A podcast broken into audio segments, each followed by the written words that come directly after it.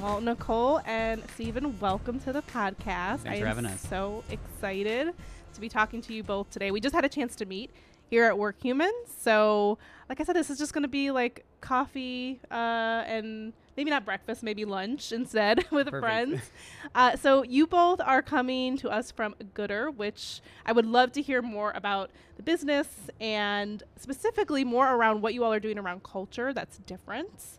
Uh, I did have a chance to do a little bit of research on your website, and fun seems to be uh, a cornerstone for what you all do. So, why don't you all do introductions first? Tell us who you are, what makes you human, uh, and we'll start with Stephen.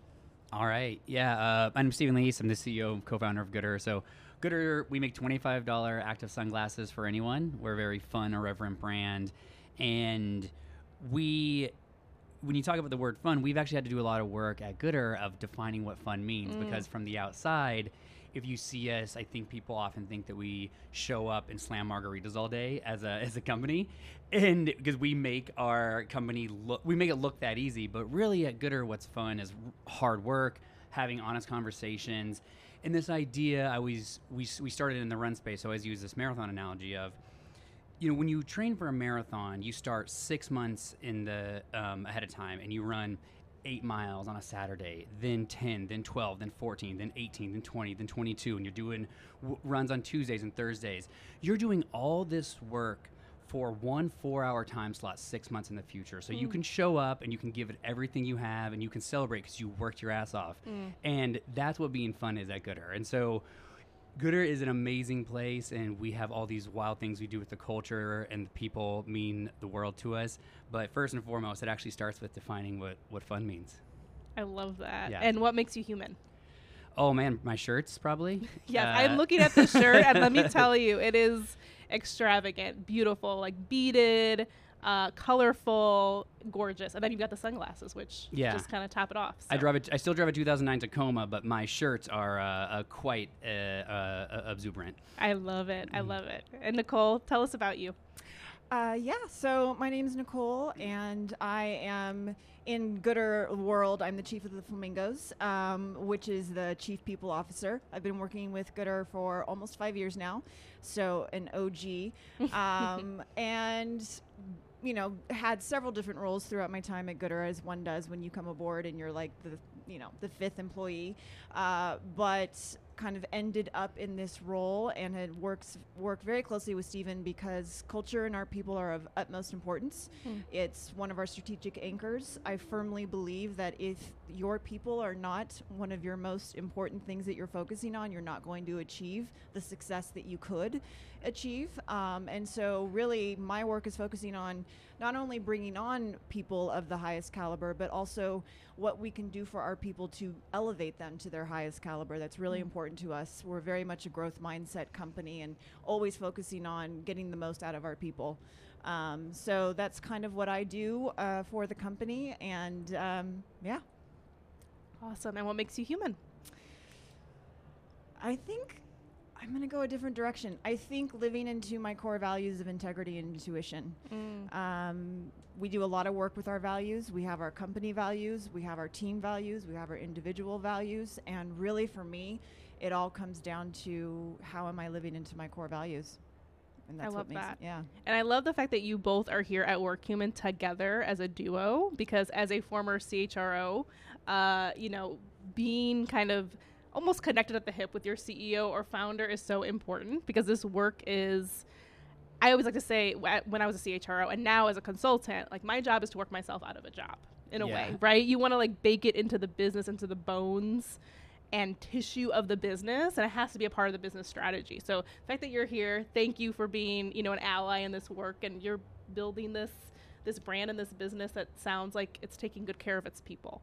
Well, we uh, sh- should thank Nicole for getting me here, uh, and we are for sure tied at the hip. Uh, Nicole's the one I probably talk to the most at Goodr, but yeah, for if you do not have buy-in from leadership for culture, people, connection, feedback, whatever it may be, it's just not going to work. I love that. I love it. And um, one of the other fun facts uh, is that you both are Workhuman certified. One of the first, actually. So you all are pioneers uh, in this space. And so I know we talked about fun. So first of all, I love the fact that you all have defined fun because I cannot tell you how many times I've seen have fun on a website or a wall and it's like, okay, well what does that actually mean? And also considering the diversity of your people and having fun looks different. Yep. Uh, and it's all about doing good work together. But how do you create equity around that because everyone's different? um, so tell us what what leading edge things are you doing around culture, and what has gotten you this work human certification that you all have obviously deserve, but want to hear more about what you can can share with others, other listeners. Yeah, for sure. Um, definitely jumped on that certification process. I'm just I came to the 2019 Workhuman and just immediately came back to Stephen with list of like next actions and what we're going to do and how we're going to put some things into effect because for us that's that's the goal we want next actions we want concrete things Mm. that we are taking away tactics that we can use things that inspire us to think deeply about some things that we're already doing and we've had several of those conversations already so when i saw the certification come out i was like oh absolutely we're going to do this um, and it was a it's an in-depth process for sure you got to back up what you say you're doing with Mm. documentation uh, and so I would say some of the things probably is our, you know, we have what we call AMP. It's our quarterly review process. Um, every single employee sits down um, every single quarter. They uh, present their projects that they are doing, what we call autonomy, mastery, purpose. Um, they give themselves the grade that they feel they earned. Very important word there. Mhm. Um, and then the panel discusses and gives them y- their final grades. Uh, and I've gotten a lot of feedback from people that I've spoken to how unusual this is.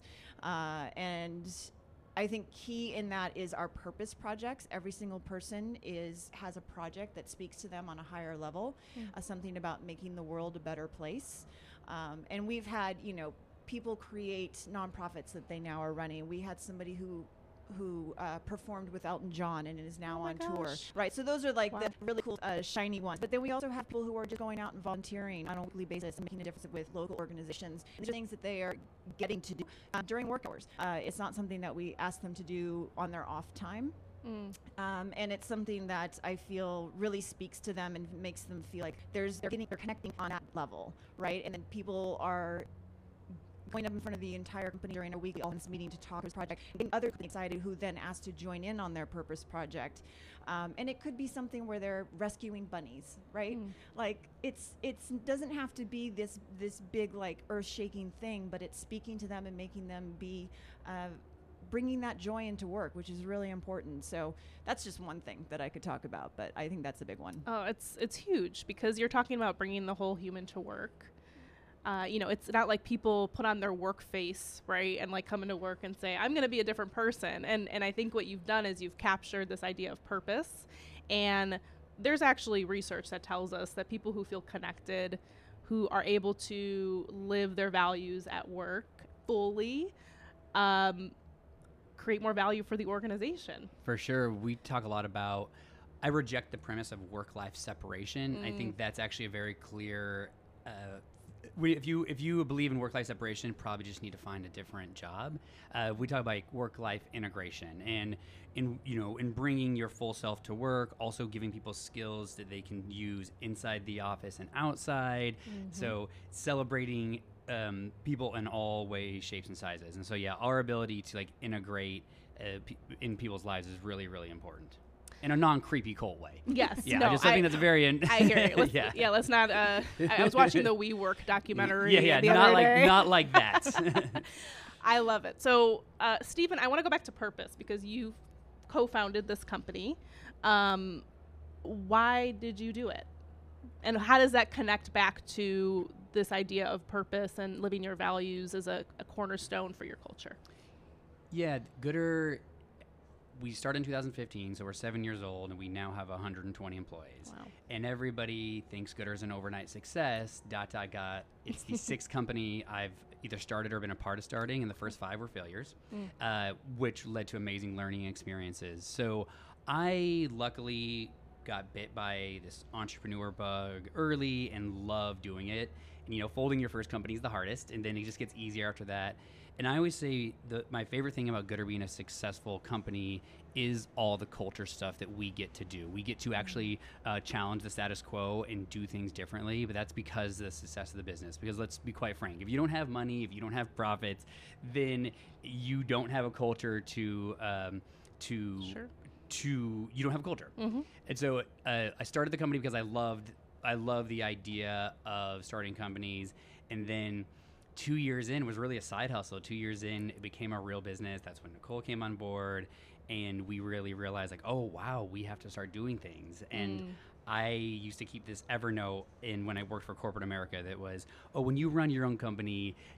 You know, you're, here are things you're gonna do. You're gonna have unlimited vacation. You're gonna have a super liberal work from home policy. Um, blah blah blah blah blah. And in 2017, I had this like, oh crap moment of all right are you going to do the things that you said you're going to do? Are you going to put your money where your mouth is? And i the answer was yes. And it it has been amazingly fun but hard to do it. And so yeah that's kind of the the origin of it. It was just this like deep need inside to do things differently. And be okay with getting it wrong. We have gotten it right so many times. We've gotten it wrong just as many times. And so that's okay too So how does that? I'm going to bounce back to you, Nicole, because that kind of shows me um, that there's some acceptance around risk taking, right? Because you just mentioned to me that you had to get it wrong to get it right. So how does the culture show up when it comes to like psychological safety and creating spaces where people can fail fast? Uh, how are you cultivating that? Oh, yeah, that's a great question. And many ways. So decks are our love language in Goodr. We do everything in decks, and the mm-hmm. first page is usually um, has a section of rules. And one of mm. the rules that we play by is done is better than perfect. So mm. that is in every single deck that anyone creates. And another thing that we've incorporated, this comes directly from Brene Brown, shitty first draft. yes. We say that a lot. We're like, this is a shitty first draft. Like, just get it done, and we're gonna make this better. Um, and and now we started doing something where we have the flock's biggest mess up. I'm gonna use the nice word because we curse inside of flock our Oh, up it's actually called the flock, up, That's yeah true. Yeah, yeah, yeah. Um, Curse all you want on this podcast. yeah. By the way. okay. um, and we awarded last, in we uh, our Goodrstock at the end of the year is our annual gala, and we gave the the team with the biggest uh, flock up an award. So it's celebrating those failures because out of failure comes the biggest growth, in our opinion. That is where you make the biggest leaps. You you learn the most, and so it's it's uh, it's so embedded in our culture now that I can't even imagine it people not talking about failures. Yeah, and one thing to add on to that, really try and me in leadership uh, owning um, failures and fuck ups um, publicly in front of the company. Yes. Doing that very regularly. And then also a Goodr, you never get in trouble for making a mistake or for messing up. You only get in trouble if you hide it or uh, sweep it under the rug. And that's something that's really, really important. Nobody has ever gotten in trouble for making a huge mistake or failing at something. It's actually qu- it's quite acceptable. Wow. Yeah, that's uh and I was going to kind of go there with the role modeling piece, which is my question was going to be does leadership, you know, do some of the fuck ups end up being leaders, you know, leadership or the executive team or saying, "You know what? We didn't handle this quite well uh, or we could have done that better." And it sounds like that is something that's kind of ingrained. Yeah, the award's called the Flock Up of the Year, uh, and it's you know your biggest fuck up, but it is named after myself because in 2019, probably to date, I've made the biggest mistake in company history was ordering an insane amount of product, the cash outlay that happened. Um, and it's funny now because we've gotten through it, and I've owned it numerous times. And so it's actually the the award, like that is like the OG award, uh, is from that. So yeah, we for sure uh, leadership models that behavior. Love that. So we talked about purpose, giving people time to live in their full purpose at work, which is amazing. So you're giving people time to actually live out other things that they're passionate about during work time. You are rewarding mess ups, you're rewarding uh, risk and failure. Um, what's one more thing when it comes to culture? If you could identify, and I know there's a lots of things, but one more thing that you're doing differently that I guess the listeners could learn from. Do you have one? I mean, I have one. Go. So, right, uh, we reject the premise that a ping pong table or you know latte bar in the lobby means culture. Right? Culture is is so much deeper. The big thing that I would say that is really unique to us, that's a little unsexy and unflashy, is we our two core values are fun and authenticity and this for, for sure comes from dare lead from brene brown but she talks a lot about taking um, bullshit words like fun and authenticity because what do those really mean? Taking those and turning them into behaviors and so we have hundreds of supporting and slippery behaviors for fun and authenticity that we map out examples of like fun uh, you know uh, uh, you know, fun is showing up prepared. So supporting behavior is making a project brief and an outline and a deck to explain the to explain the project. A slippery is uh, showing up uh, showing up to a kickoff without those things, and then we go even we go layers deeper. So we have that share it constantly in our weekly staff meeting. We are updating it every week, and so we really are uh, fanatics about actually being clear and giving real tactical examples of behaviors. To the point that that vocabulary is now you hear it everywhere all the time where people will call themselves out. They will say yeah you're totally right. That was slippery behavior. I will not do that again.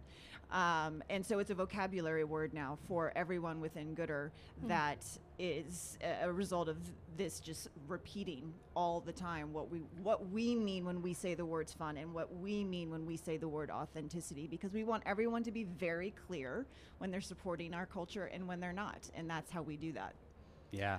Well, my uh, so I have a psychology background, so this makes me very happy because when I work with clients, the one of the first things we work on is, and folks usually have the values Yep. Plastered on the wall, but it's like, okay, let's figure out what these things actually mean. If I was rolling a camera, what would I see? Yeah. And without that, you are not creating alignment because everyone has a different interpretation of the value, right? So I think that um, first and foremost, brilliant. Thank you for doing that at the onset of building your business because it does make a big difference. It makes, makes a huge difference around how you hire, how you develop, how you hold people accountable. And it sounds like there's also some self accountability. And the fact that you talked about uh, kind of these uh, satire, um, the satire around the ping pong Yep. table and all of that uh, makes my heart smile because I talk a lot about that and that you know office culture is not culture and you know ping pong tables and food uh, are only going to get an eye roll if you haven't have you ev- if you haven't um, addressed the things that are actually driving culture like Yeah. behavior like leadership role modeling.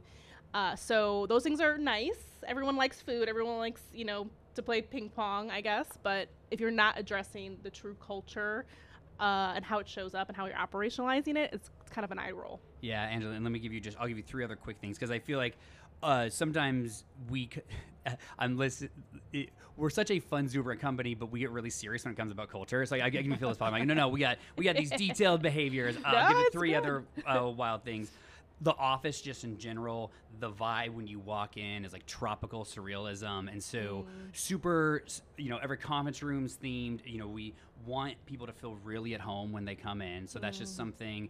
Pre-pandemic, we were only a Tuesday, Thursday company, so you only ever had to come in two days a week because we mm-hmm. believe in like the connection, but you don't need to be in every day. We have a weekly staff meeting. It's about 40 times a year, not all, all week, but it's a two hour fully produced staff meeting where we give, we talk about our culture. People celebrate, they talk about their purpose projects. It is a fully produced show now that is a, a scene to experience. Wow. And and then lastly is once a quarter we have a thing called Goodrstock. Uh, so you know, kind of named after Woodstock. It is a quarterly summit where we uh, we, we bring in we we celebrate the previous quarter. We look to the future. We'll bring in guest speakers, but it always ends with like a dress up dance party on that Friday night. so those are some other just other things that support the really serious stuff we do. Yes, and it is all interconnected, Yes. and I love the balance. So thank you for sharing that. And you know, we're we're humans, we're social beings. We love to be together, and it's a really important part. And so the fact that y'all are being intentional about it versus arbitrary is very important. Uh, so I just want to thank you both so much for sharing. what you all are doing at Goodr. You're doing some great things, and um, would love to just wrap it up with like a sentence of, you know, if we could kind of summarize what we've we've said in the last 20 or so minutes. You know, what's the kind of the your parting message to the audience? Nicole, do you have one? I have one. What do you got? Um, I think probably the my sentence is do the work. Do the work for your people in your company. It's important. It's it's they're your they're the humans, right? The you've got to put in the work. It's worth it. It's a lot of work, but it's worth it. Yeah, I think everybody should be really focused on celebrating the work over the results. And that's constantly because the work never ends. It shows up every day. And if you really make uh, a point for you and your team to celebrate that work, that doesn't mean it's easy all the time. But if you really are finding your joy in your work every day and you are uh, not focusing on the results, you're just going to have a wonderful time. I love it. Well, Nicole, Stephen, thank you so much for sharing your journey at Goodr, and uh, I really appreciate your insights today. Thanks, Angela. Thank you. Thank you.